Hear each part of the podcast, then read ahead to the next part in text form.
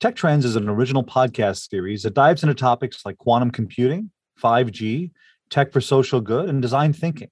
Our conversations touch on how tech can transform the way businesses deliver for their customers, clients, and communities. For more information, visit jpmorganchase.com slash technology. This is MIT Technology Review.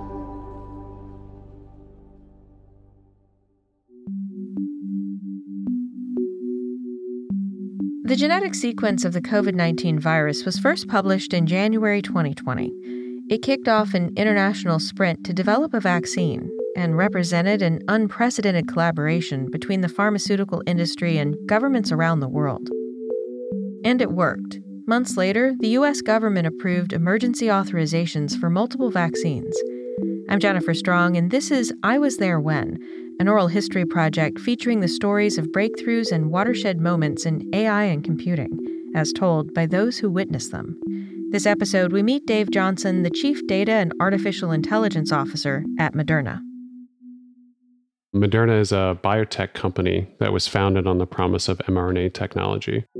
My name is Dave Johnson. I'm Chief Data and AI Officer at Moderna.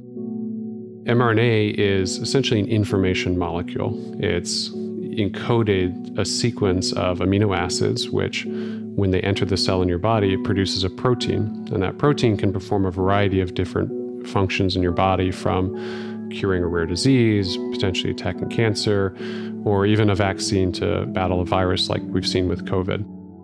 What's so fundamentally different about this approach from the typical pharmaceutical development is it's much more of a design approach. We're saying we know what we want to do, and then we're trying to design the right information molecule, the right protein that will then have that effect in the body.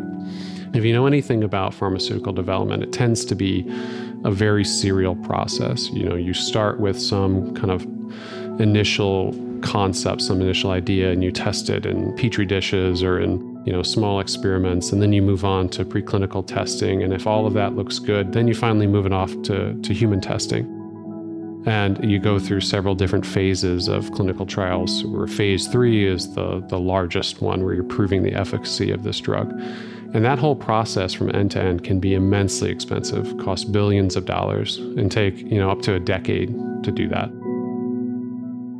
And in many cases, it still fails. You know, there's countless diseases out there right now that have no vaccine for them, that have no treatment for them. And it's not like people haven't tried, it's just they're they're challenging. And so we built the company thinking about how can we reduce those timelines? How can we target many, many more things? And so that's how I kind of entered into the company. You know, my background is in software engineering and data science. I actually have a, a PhD in what's called information physics, which is very closely related to data science. And I started when the company was was really young, maybe 100, 200 people at the time. And we were building that early preclinical engine of the company, which is how can we target a bunch of different ideas at once, run some experiments, learn really fast, and do it again? Let's run 100 experiments at once and let's learn quickly and then take that learning into the next stage. So, if you want to run a lot of experiments, you have to have a lot of mRNA. So, we built out this massively parallel robotic processing of mRNA. And we needed to integrate all of that. We needed systems to kind of drive all of those uh, robotics together. And you know, as things evolved, as you capture data in these systems, that's where AI starts to show up.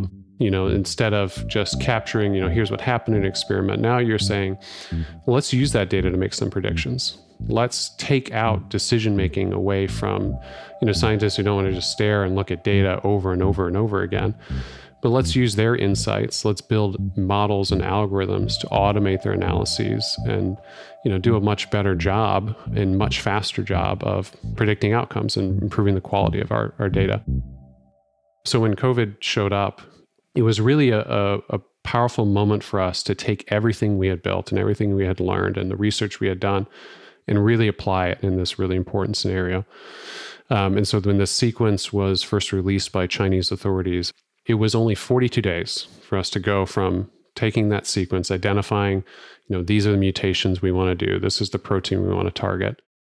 42 days from that point to actually building a clinical grade, human safe manufacturing batch and shipping it off to the clinic, which is totally unprecedented.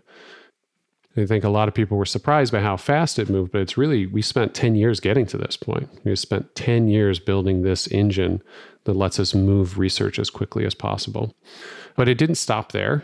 We thought, how can we use data science and AI to really inform the, the best way to get the best outcome of our clinical studies?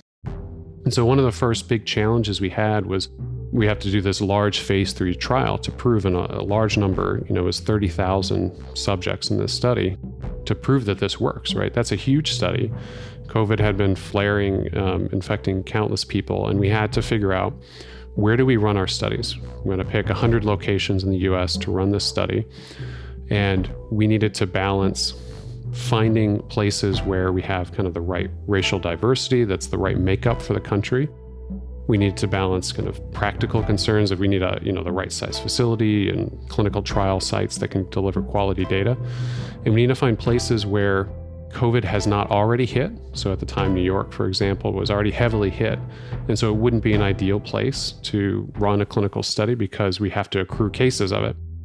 So we had to find places that weren't quite yet hit but places that we expected to actually, you know, surge, you know, maybe six weeks after the study started, after people had been inoculated. So that's a really challenging problem we had to solve. And I want to say, you know, we, we didn't do this all entirely internally. We worked with countless external partners. And I can't tell you the number of different epidemiology models that we saw. It seemed like everybody was an epidemiologist all of a sudden. But we incorporated all that learning, all that information into our internal decision making and used that to try to find these are the optimal places that we should run this study. And then, even while we were running the study, we were saying, how can we continue to optimize and do better? You know, we built real time analytics into our study's enrollment. So, as patients or subjects enrolled into the study were treated with our vaccine, we are monitoring the diversity of this, the age, the gender, and racial diversity to ensure that the final makeup of the study, when all said and done, was representative of the US. We got, uh, I want to say, maybe 80% of the way through the study, and we realized look, we are not going to meet our, our objectives because the level of volunteers aren't quite what we wanted. And so we made the, really difficult decision to say, look, we need to throttle some areas of the country and focus on outreach in different areas to get the right makeup so that the study was representative. All told, it was about a year from when we, you know, started this journey on COVID to when we got the emergency use authorization for the vaccine, which again is is really unprecedented for something that usually takes many years. And I'll say for myself personally, it was just such an amazing kind of emotional moment of, you know, I joined the company almost eight years earlier, not thinking necessarily I would ever use one of our own medicines because we weren't even doing vaccines at the time. But to have that injected in my arm and and for my family to get in, for my friends and everyone else to to see that benefit, and to, for so many other people in the world was was just an amazing moment for us. I was there when features stories from people who witnessed or created breakthroughs in artificial intelligence and computing. Do you have a story to tell? Know someone who does? Drop us an email at podcasts at technologyreview.com. Tech Trends is an original podcast series that dives into topics like quantum computing, 5G, tech for social good, and design thinking. Our conversations touch on how tech can transform the way businesses deliver for their customers, clients, and communities. For more information, visit jpmorganchase.com slash technology. This project was produced by me with Anthony Green and Emma Cillekens.